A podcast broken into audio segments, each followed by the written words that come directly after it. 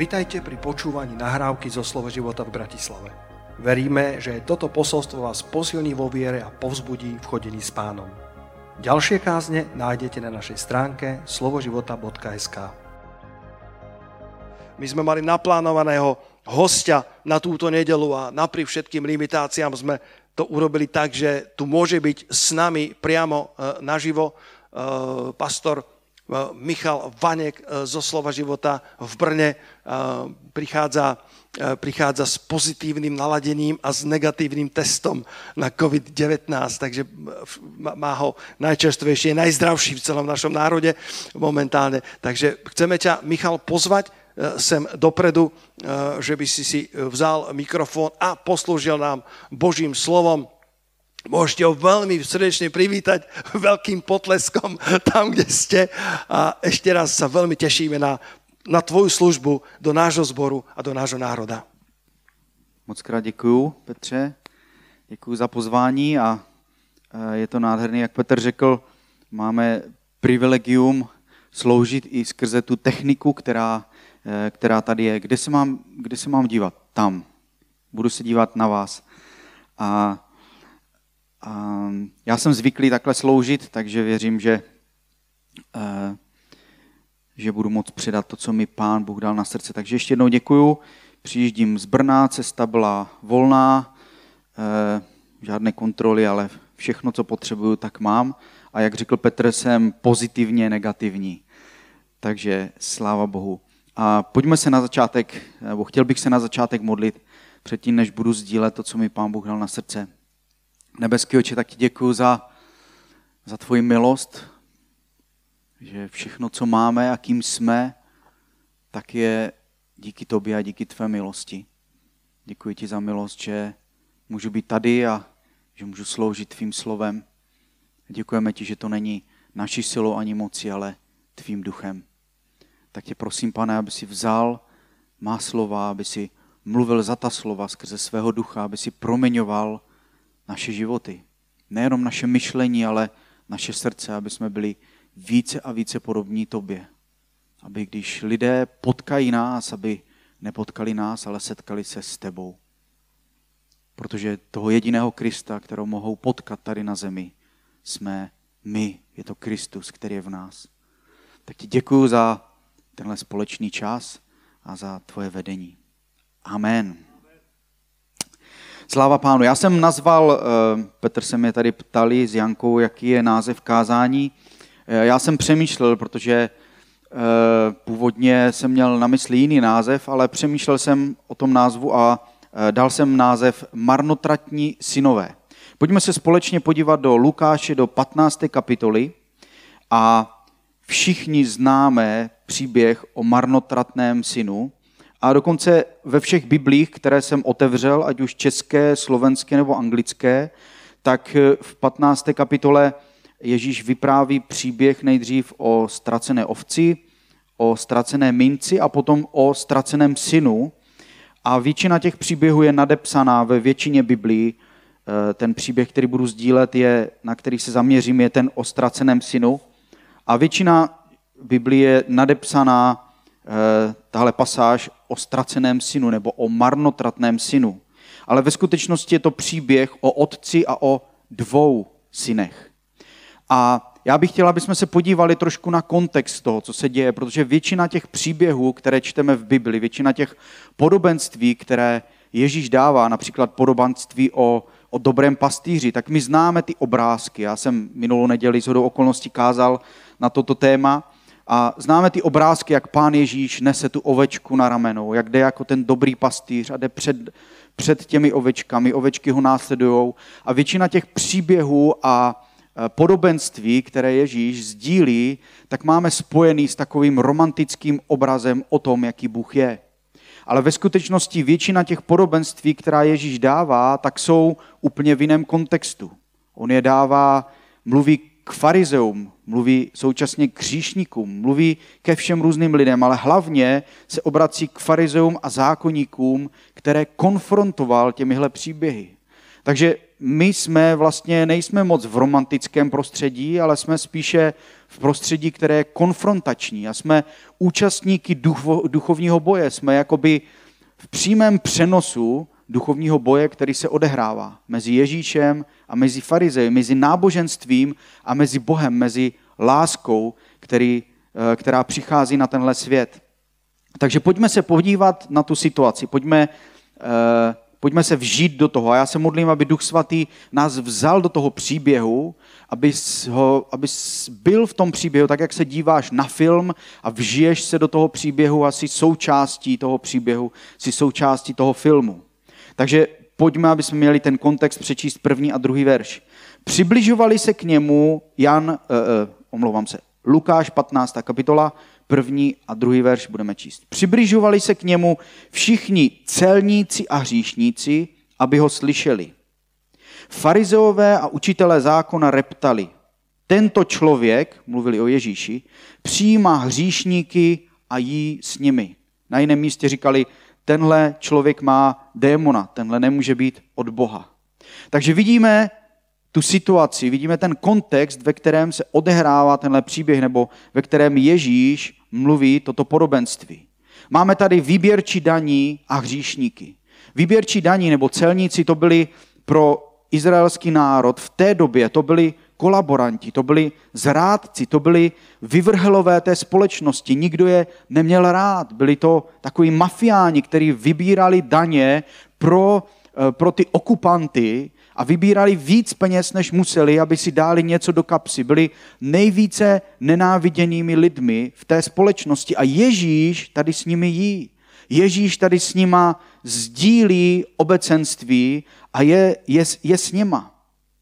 A hříšníci, když mluvíme tohle slovo, tak tohle slovo hříšníci mm, pod tím se skrývá, může skrývat mnoho věcí a my si představujeme většinou lidi, kteří nějakým způsobem hřeší a to platí, ale když Bible mluví o hříšnících, tak tady se mluví o označení lidí, kteří byli neobyčejně hříšní. To znamená, to byli ti mafiáni, to byli prostitutky, to byli kriminálníci a vrahové.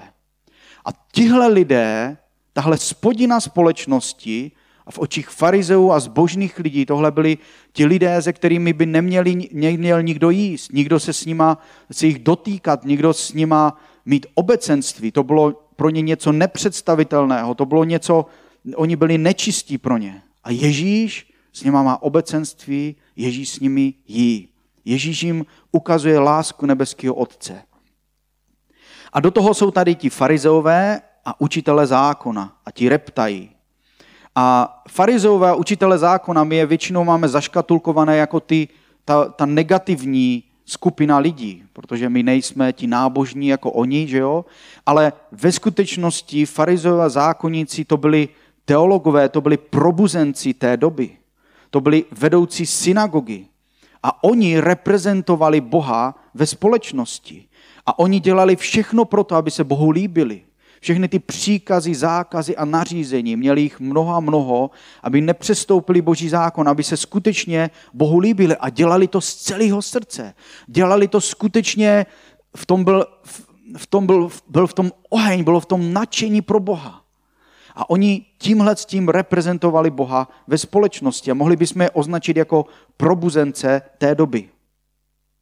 A tihle říkají, protože jejich představa Boha byl, Bůh je slovo, Bůh je zákon. A my musíme dodržovat zákon. My se nemůžeme dotýkat těchto lidí. My s nima nemůžeme stolovat. To je něco nepředstavitelného. Tím vlastně hřešíme, tím zapíráme Boha. A proto o Ježíši řekli, že je z ďábla, nebo že přijímá hříšníky a že je v hříchu. Takže je tady obrovský konflikt a obrovské napětí. A Ježíš v tomhle napětí vypráví příběh. Vypráví podobenství, jako to dělal velice často. A tohle je jeho reakce, Ježíšova reakce. Ježíš přichází, aby nám představil Boha, jaký skutečně je. Aby nám představil představu o Bohu, představu o hříchu, představu o tom, jak člověk má být z toho božího pohledu zachráněn. A Ježíš mluví o ztracené ovci, mluví o ztracené minci a pak mluví o ztraceném synu. A farizeové na to kývají, eh, zákonníci, hříšníci a výběrčí daní na to taky kývají. A Ježíš mluví o třech ztrátách a o třech oslavách. A Bůh představuje Boha, který hledá, který nalézá to, co bylo ztraceno a který oslavuje. A tohle to byla představa, která byla pro farizeje absolutně nepředstavitelná. Vidět Boha, který v nebi oslavuje. To slovo, které tam v řeštině použito vloženě, křepčí, raduje se a tancuje s takovou radostí, že nemůže být nic většího. A tahle představa o Bohu byla pro farizeje absolutně neznámá. Tohle nemůže být náš Bůh, tohle, tohle nezapadá do našeho myšlení, do naší teologie. Ale Ježíš představuje našeho nebeského Otce nebo svého nebeského Otce tímhle tím způsobem. A znovu vidí, jako mnohokrát v těch podobenstvích Ježíš naznačí, ale vidí, že oni nerozumí. Takže pokračuje v tom příběhu a rozvede jedno z těch podobenství, rozvede to podobenství o marnotratném synu, jak ho známe, nebo o ztraceném synu a mluví příběh o otci a o dvou synech. A my většinou známe velice dobře tu první část o tom marnotratném synu, který odejde, na chvilku se na to podíváme, který se vrátí a většina kázání končí tam. On se vrací ze světa, otec ho přijímá a to milosrdenství je tady viditelné. Ale příběh pokračuje dál a příběh mluví o druhém synu, který byl jiným způsobem, ale taky ztracený. Byl oddělený od svého otce, byl oddělený, neměl vztah a na to se dnes podíváme. Podíváme se ale nejdřív na toho prve, prvního syna a pojďme se podívat do, eh, zpátky do 15. kapitoly a budeme číst od 11. verše. A kvůli času nebudeme číst všechny ty verše, některé přeskočíme a věřím, že většina z vás znáte ten příběh, pokud ne, tak doporučuji, abyste si ho znova přečetli. Takže 11. verši čteme. Řekl jeden člověk měl dva syny, že Ježíš vypráví podobenství nebo příběh. Mladší z nich řekl otci, otče, dej mi díl majetku, který na mě připadá. A on jim majetek rozdělil. Tady se zastavím, protože tohle je, eh, tohle je důležitá, důležitá věc. Je důležité, aby jsme rozuměli tomu uh, myšlení, v jakém, eh, jak tehdy mysleli, co se odehrává v myslích farizeů, když slyší tenhle příběh. Jak to pro ně zní a to, co to pro ně vypadá. To historické a kulturní pozadí úplně mění to myšlení a mění ten pohled na ten příběh. A všechno pro farize, co tady Ježíš vypráví o Bohu, který reprezentuje, o Otci, který reprezentuje Boha, tak je pro ně absolutně skandální, je to pro ně absurdní a ve svém srdci si říkají, to nemůže být náš Bůh. Takový přece nemůže být Bůh. Takže mladší syn přichází k otci a říká, dej mi, co mi patří.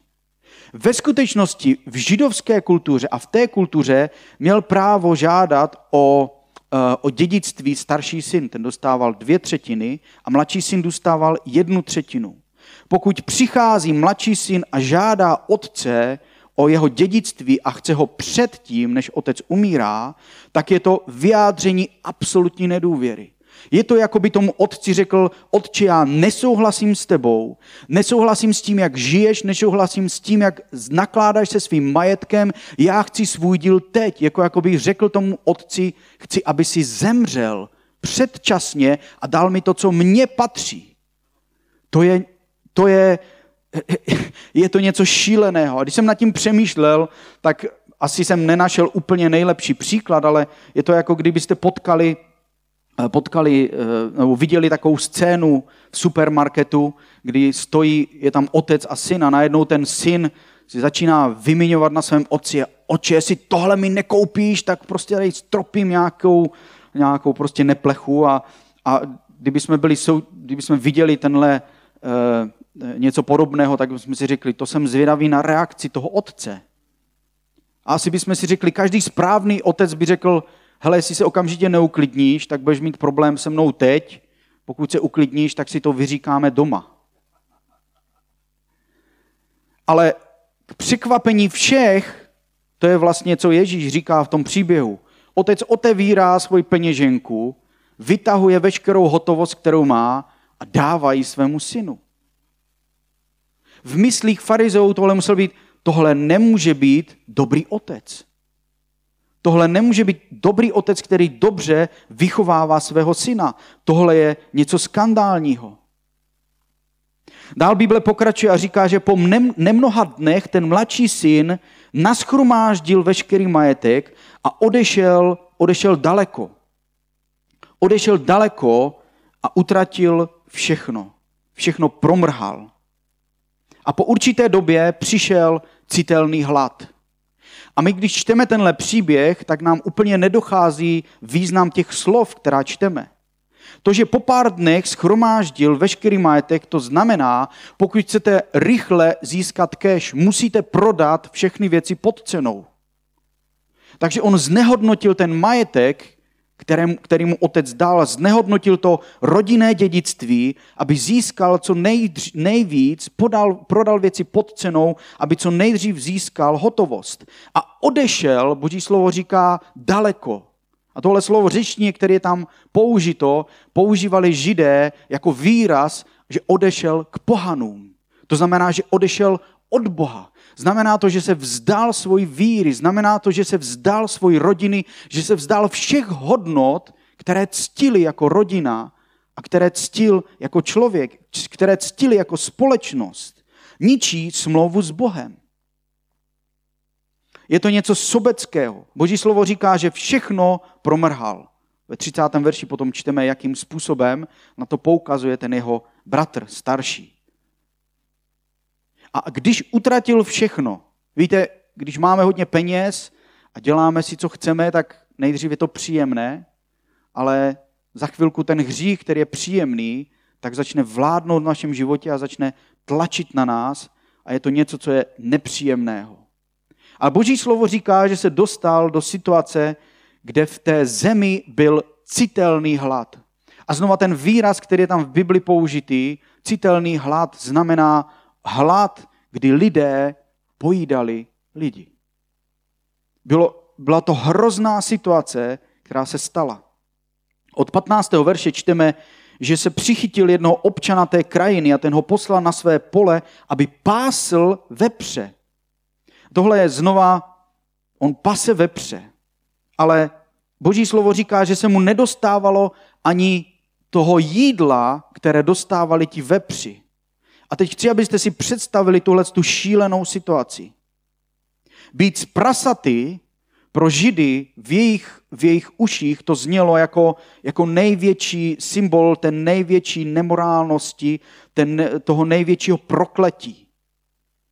Když Židům někdo vynadal do prasat, to je nečisté zvíře pro ně, tak to bylo něco největší urážka. A tenhle nejmladší syn, mladší syn, se dostane k prasatům, s kterými pracuje, které krmí.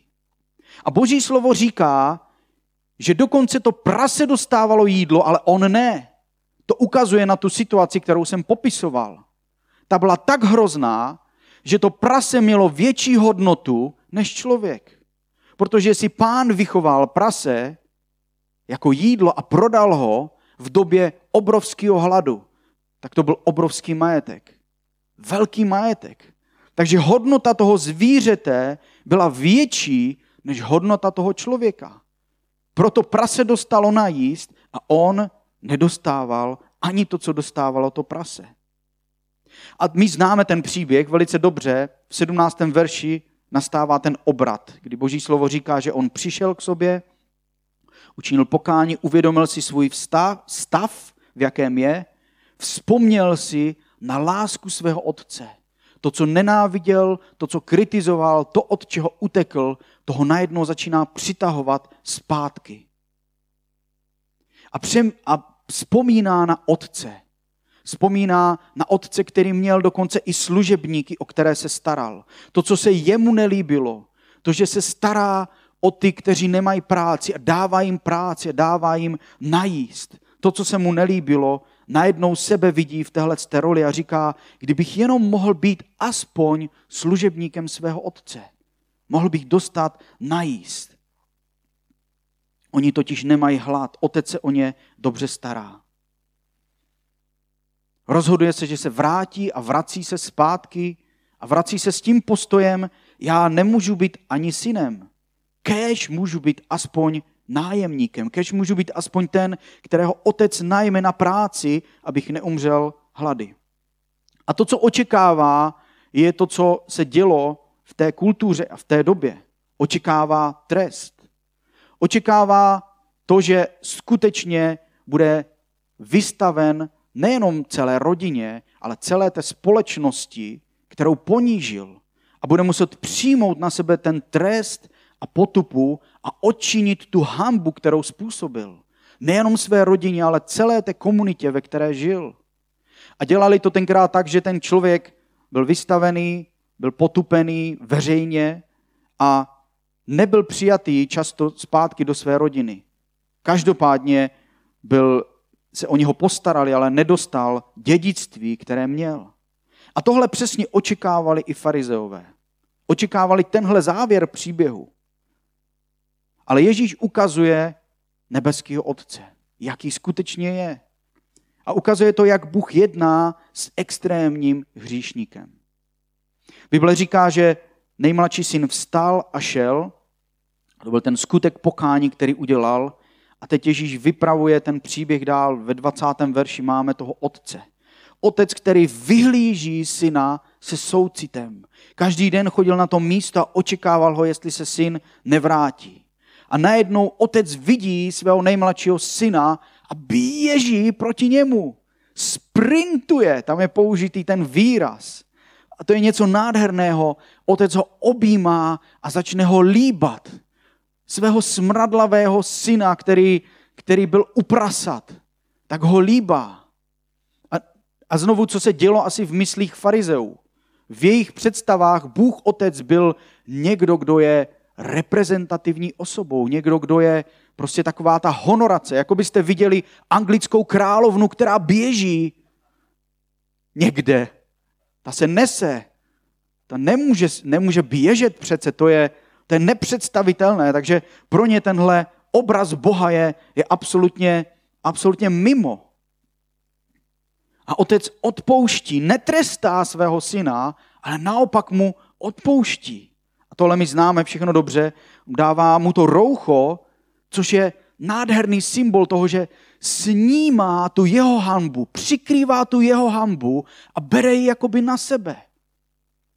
Nic mu nevyčítá, na nic se ho neptá. A ten jeho syn má ve svém srdci stále, otče, jak ti můžu splatit to, co jsem, to, co jsem učinil. Já chci být aspoň najatý od tebe jako pracovník, jako jeden z těch, které najímáš a, a dáváš jim aspoň jídlo. Chce si zachránit holý život. A najednou vidíme tu změnu v jeho srdci.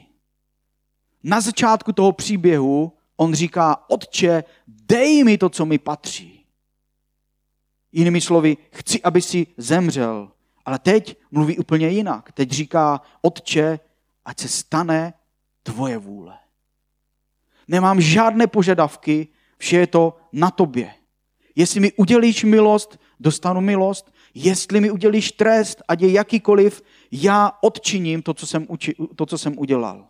A otec mu dává roucho, vrací mu úctu, dává mu prsten, znovu mu vrací autoritu, dává mu boty, sandály tenkrát měli, což ukazuje na plné synovství a pak boží slovo ještě přidává a zabili to tučné tele.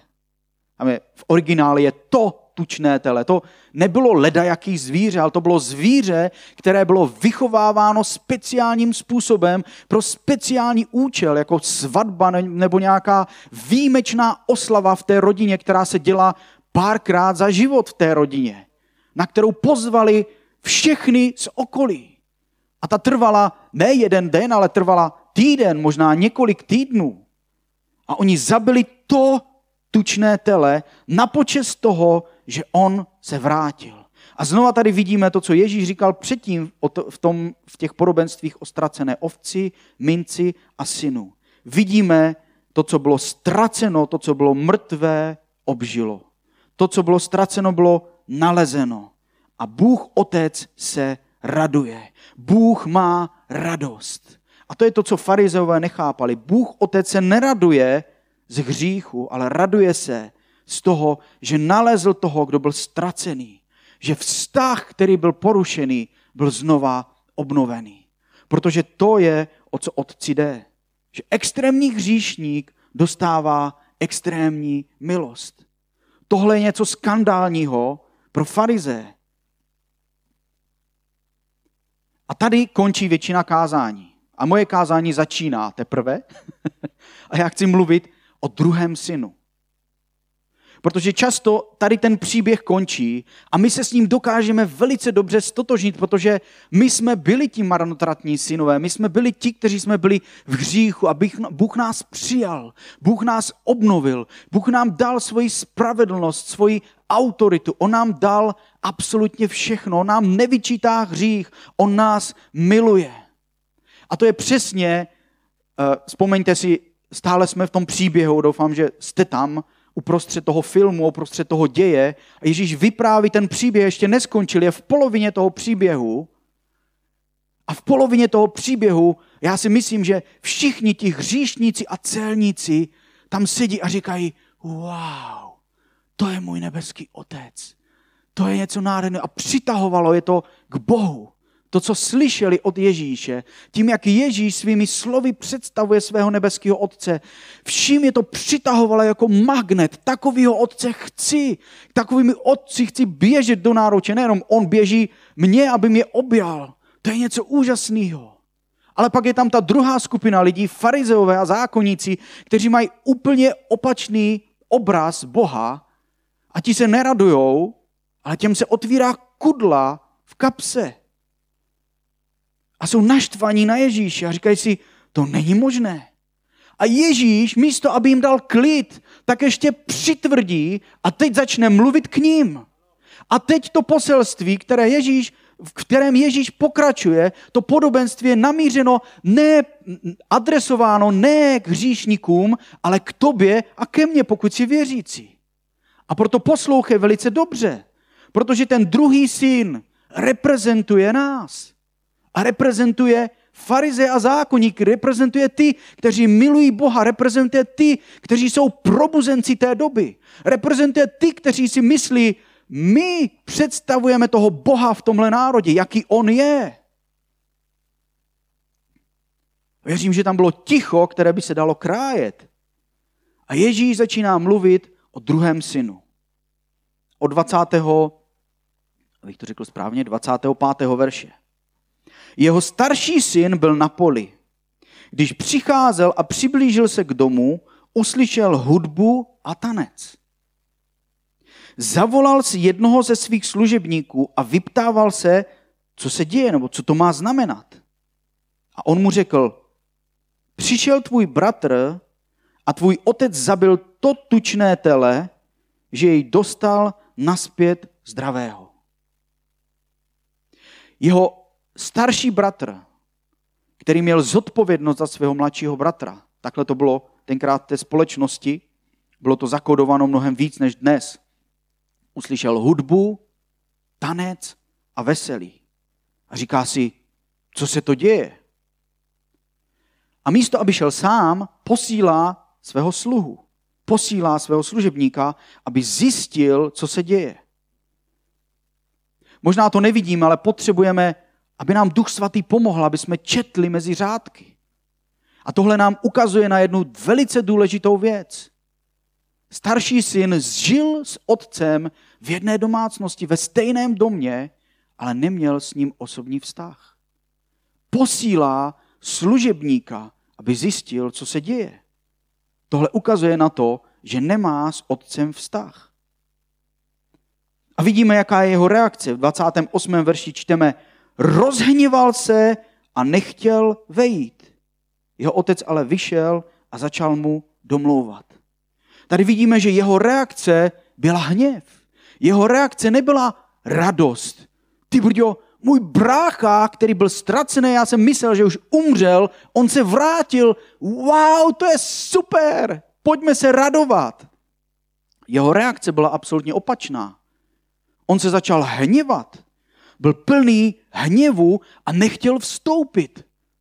Což ukazuje na jeho postoje, který říká, s tímhle nechci mít nic společného, tohle není správné, tohle není spravedlivé.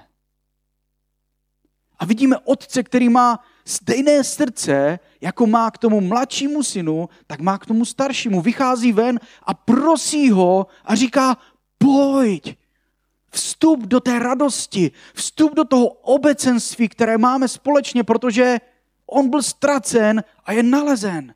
Pojď se s námi radovat. A on se neraduje, nemůže. A proč? A podívejte, jak mluví se svým otcem 29. a 30. verš. On však svému otci odpověděl, hele, tolik let ti sloužím a nikdy jsem nepřestoupil tvůj příkaz. Ale ty si mi nikdy nedal ani kůzle, abych se poveselil se svými přáteli. Když jak přišel tenhle tvůj syn, který prožral všechen majetek s nevěstkami, zabil si mu to tučné tele, to, které bylo určeno pro mě. Hned první slovo v tom 21. verši, on říká, hele, vidíme, jaký má vztah. On mu neříká otče.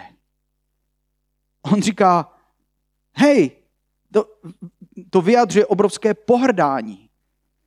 Říká, hej, já ti sloužím, já ti otročím, já poslouchám všechny tvoje příkazy a ty si mi nedal ani kozu. Ve skutečnosti to byla lež. Člověk, který je plný píchy a člověk, který je zaměřený na to, aby si zasloužil věci, tak není vděčný a nevidí to, co má, ale je zaměřený na to, co nemá a co mu chybí.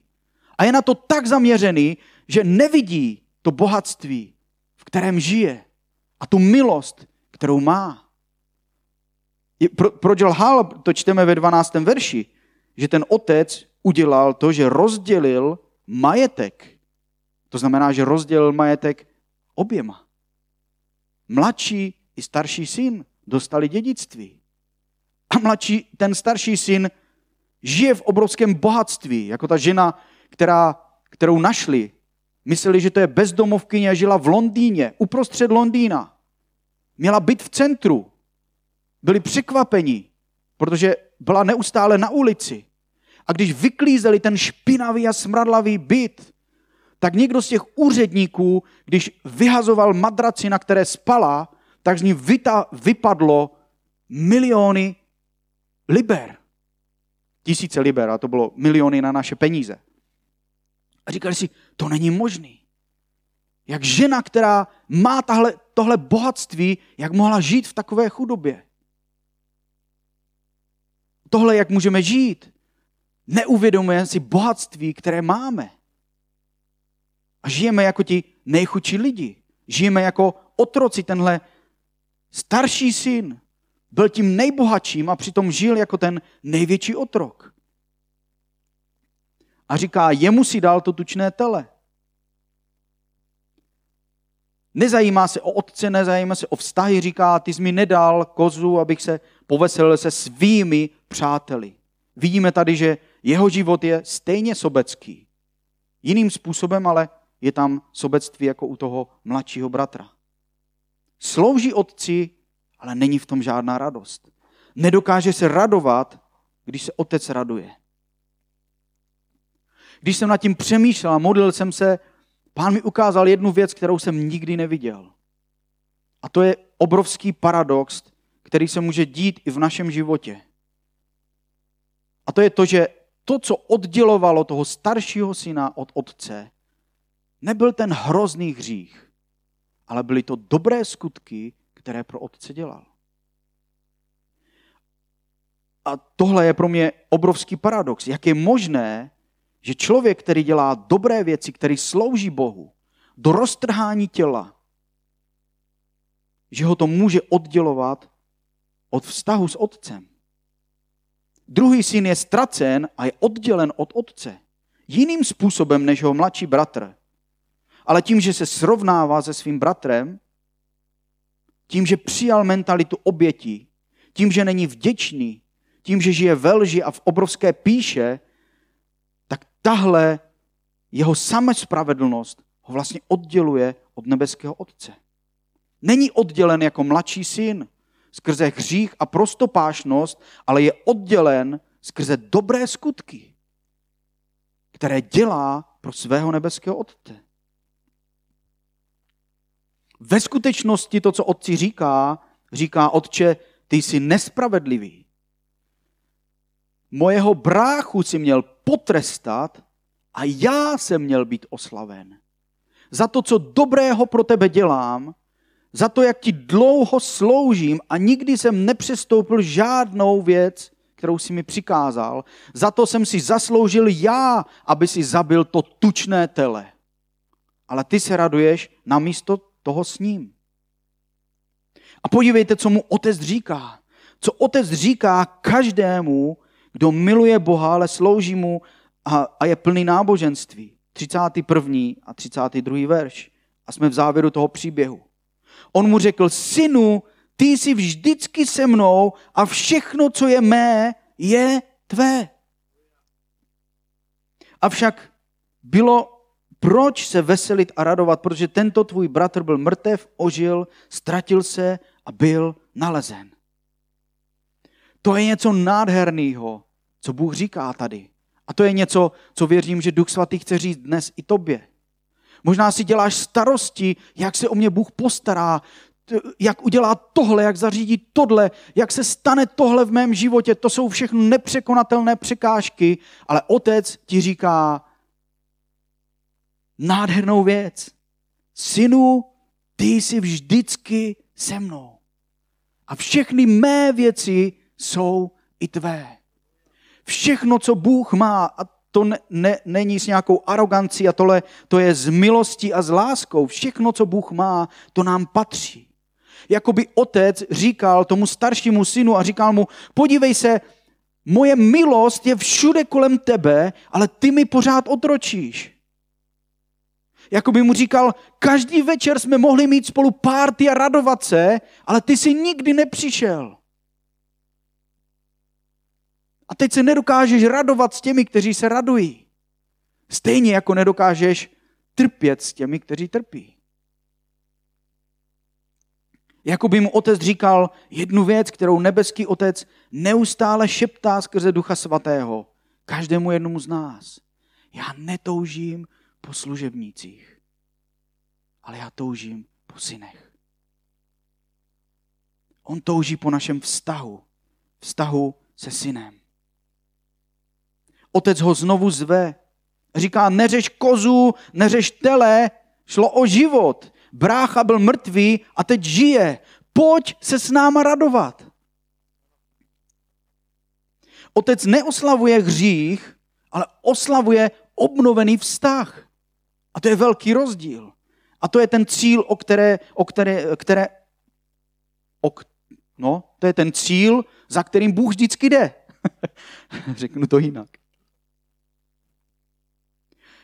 Oba dva synové jsou marno, byli marnotratní, nebo jsou marnotratní. Víme, jak to dopadlo s tím prvním. Oba byli odděleni od svého otce. Víme, že první byl oddělený díky sobectví, píše a díky prostopášnosti a hříšnému životu. Ale Bůh mu dal milost, byl obnoven a vrátil se k otci. A jak dopadl ten druhý syn? Ten žil podle zásluh. Jeho dobré skutky, to je paradox, že? Jeho dobré skutky, které si, kterým si myslel, že si zaslouží něco od svého otce, ho oddělovali od jeho nebeského Otce. A chtěl bych tady říct jednu myšlenku, která je možná na přemýšlení. Možná je pro Boha jednodušší zachránit hříšníka, který žije v tomhle světě, než aby přišla záchrana k tomu, který si myslí, že má vztah s Otcem že je spravedlivý a žije správně. Co mě ale frustruje nejvíc, nebo frustrovalo nejvíc na tomhle příběhu, na tomhle podobenství je, že Ježíš vlastně neřekl, jak to skončilo s tím druhým synem. A jak jsem řekl, tohle kázání, tohle poselství, tohle podobenství bylo určeno přímo pro farize a zákonníky. Bylo určeno pro věřící, bylo určeno pro probuzence té doby, je určeno přesně pro nás. A Ježíš tady nedokončil ten příběh,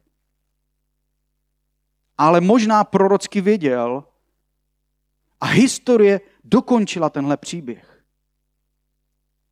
A když jsem se modlil, tak Duch Svatý řekl, počkej, ty přece víš, jak to dopadlo.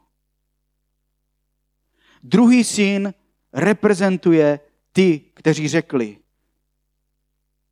tohle není Bůh, kterého známe. Tohle není Bůh, kterému věříme. Tohle není dobrý nebeský otec. Tohle je nespravedlivý Bůh, tohle je slaboch, tohle je někdo, kdo jednal špatně. Tohle je někdo, koho nepotřebujeme. Tohle je někdo, kdo dokonce nezaslouží ani milost. Já jsem spravedlivý. Já vím, jak by to mělo být. A nakonec to končí tak, že druhý syn, farizeové, které on reprezentuje, volají, ukřižujte ho. A když ten, který ho soudil, říká, ale neschledal jsem na něm vůbec nic špatného, tak říká, jeho krev na naše ruce. A znovu křičí, ukřižujte ho. A Ježíš, který reprezentuje nebeského Otce se vším všudy, tak se na kříži modlí a říká, Otče, odpust jim. Oni neví, co činí. Moje otázka je, jak to, že, jak to, že dobrý život může věřícího člověka oddělovat od Otce. Jak to, že dobrý život a dobré skutky, které dělá někdo pro Boha, jak ho to může vést k takovému hněvu, k životu bez radosti, k životu k otroctví a dokonce k soudu a nakonec k vraždě. Jak může být obnovený vztah s nebeským Otcem u věřícího, který žije dobrý život, ale je samospravedlivý. Věřím, že klíč k téhle věci, a to je, co chci říct na závěr, klíč k tomu, aby jsme mohli vyrůst a skutečně se přiblížit k tomu, aby jsme se více podobali Kristu. Je to, že se musíme naučit z boží pomocí jednu věc. A to je nejenom dělat pokání ze špatných věcí, ale musíme se naučit dělat pokání z dobrých věcí, které děláme pro Boha, ale se špatným motivem. Protože Bůh vždycky na co hledí, hledí na naše srdce. A jenom ty a já víme, že co všechno dobrého jsme udělali. Jenom ty a já víme, jaký v tom byl motiv a jaký tam byl postoj. Chci říct osobně, já jsem prošel v posledních letech a teď už jsem díky Bohu zatím a znovu žiju radostný a nadšený život pro pána, ale prošel jsem určitou krizi ve svém životě. A pán Bůh se mnou jednal a ukázal mi dvě důležité věci. Ukázal mi, že to, co jsem pro něj dělal, bylo z velké míry, byla závislost. A bylo to něco, co se jemu úplně tak nelíbilo. A já jsem byl v šoku. Protože je tak tenká hranice, a to nechci strašit, ale to je na boží bázeň pro nás, pro všechny, protože je tak tenká hranice mezi tím, kdy Bohu sloužíme a jemu se to líbí, a když jsme otroky služby. A kdy děláme něco ze své vlastní síly, kdy máme své plány a, a, a svoje ambice a své různé představy, jak by to mělo být. A pokud nejsou naplněny, tak jsme zklamaní, tak jsme frustrovaní a nedokážeme se radovat. A když pán Bůh se mnou mluvil, já jsem poznal velice dobře, proč je to Bůh a proč, jak to, že je to On, který se mnou mluví.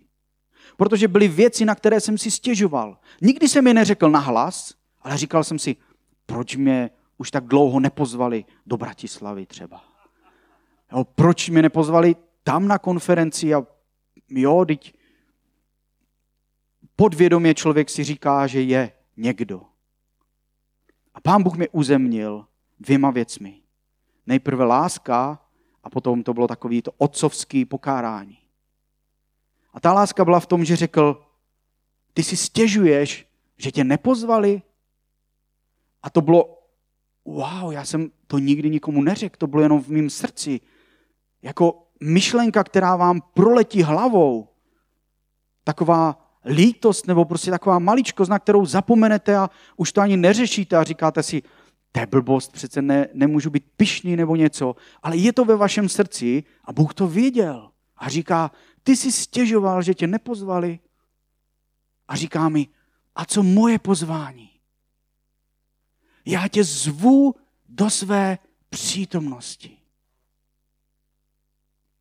A tohle zbořilo můj život, zbořilo to závislost, ve které jsem byl, zbořilo to moje představy o službě a o Bohu. A vysvobodilo mě to. A teď jsem svobodný, nepotřebuju pozvání nikoho, nepotřebuju poděkování, nepotřebuju nic. Jediné, co mi stačí, je, vím, že můj otec mě zve do své přítomnosti. A tohle pozvání je pro mě to nejdražší pozvání, které může být. Je to pro mě dražší, než kdyby mě pozval slovenský, český prezident, premiér. Tohle pozvání je pro mě tím nejdražším pozváním. A já vždycky můžu přijít do jeho přítomnosti. A z toho plyne ta největší vděčnost a ta největší radost, protože co víc můžu chtít, co víc bych si mohl přát. Tohle je to nejvíc, co můžu dostat. A druhá věc, abych nezapomněl, takový to napomenutí nebo to otcovské vychovávání je. Když jsem si myslel ještě, že něco dobrýho ve mně tak trošku zůstává, že mě za to pán Bůh pochválí, tak mi uzemnil jednou takovou větou, která je drsná, ale je pravdivá a velice mi pomohla. Řekl mi, nic, kromě Krista v tobě, v tobě není dobrého. A najednou jsem si uvědomil, než jsem byl naštvaný, protože jsem myslel, že alespoň něco malinko ve mně je dobrého. Ale z mé vlastní síly, z mého vlastního já, není nic. A to mi pomohlo si uvědomit znova to zjevení, které potřebujeme mít a které potřebujeme žít. A to je to, že byl jsem ukřižován s Kristem. Tohle je duchovní realita. Už nežiju já, ale Kristus žije ve mně.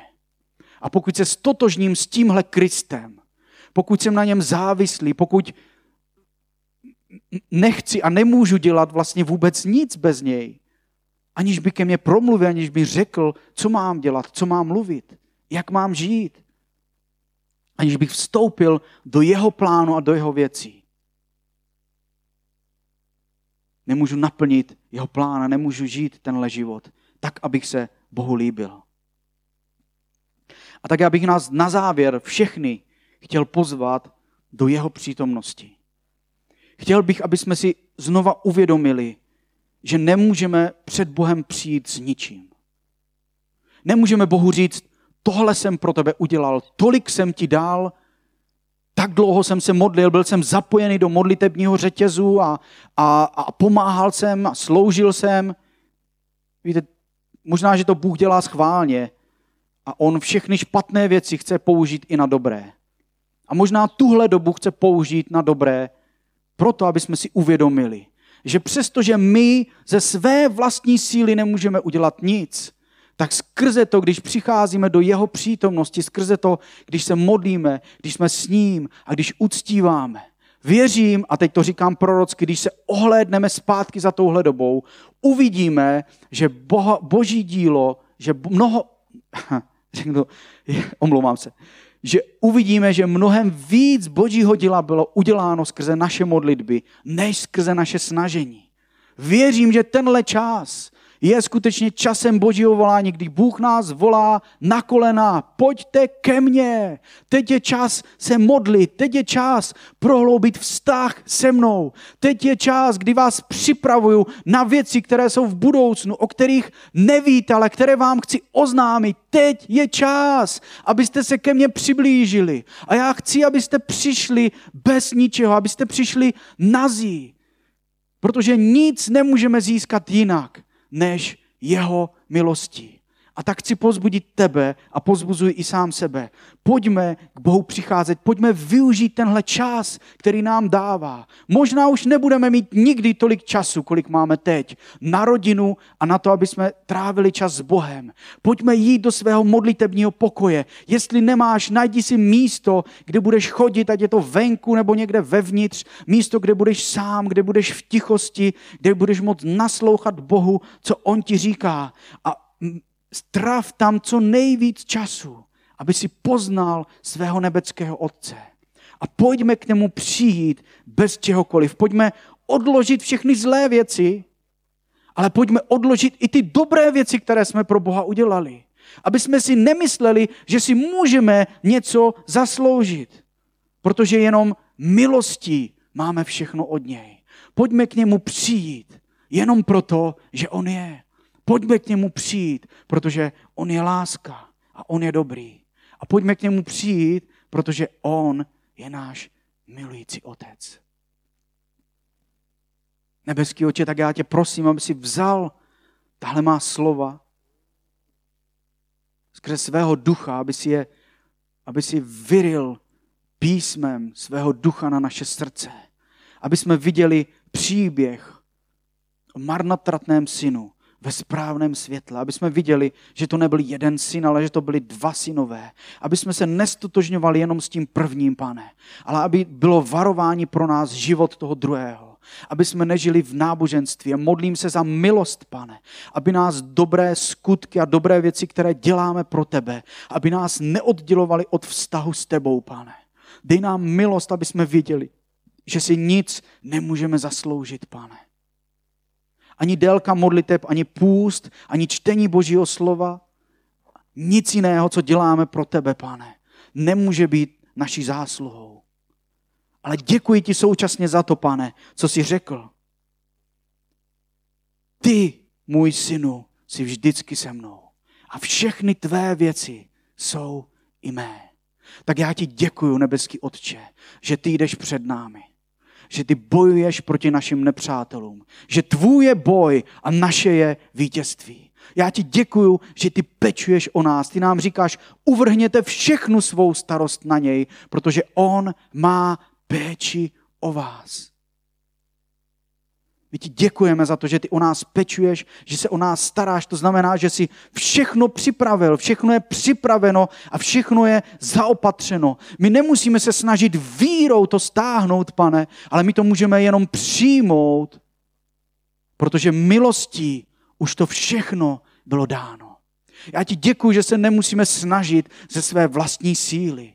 Já ti děkuji, Otče, že ty pracuješ a ty pracuješ mnohem víc, než my všichni křesťané dohromady. A děkuji ti, že skrze naše modlitby v tomhle období uvidíme tvoji práci víc než kdykoliv předtím. Amen.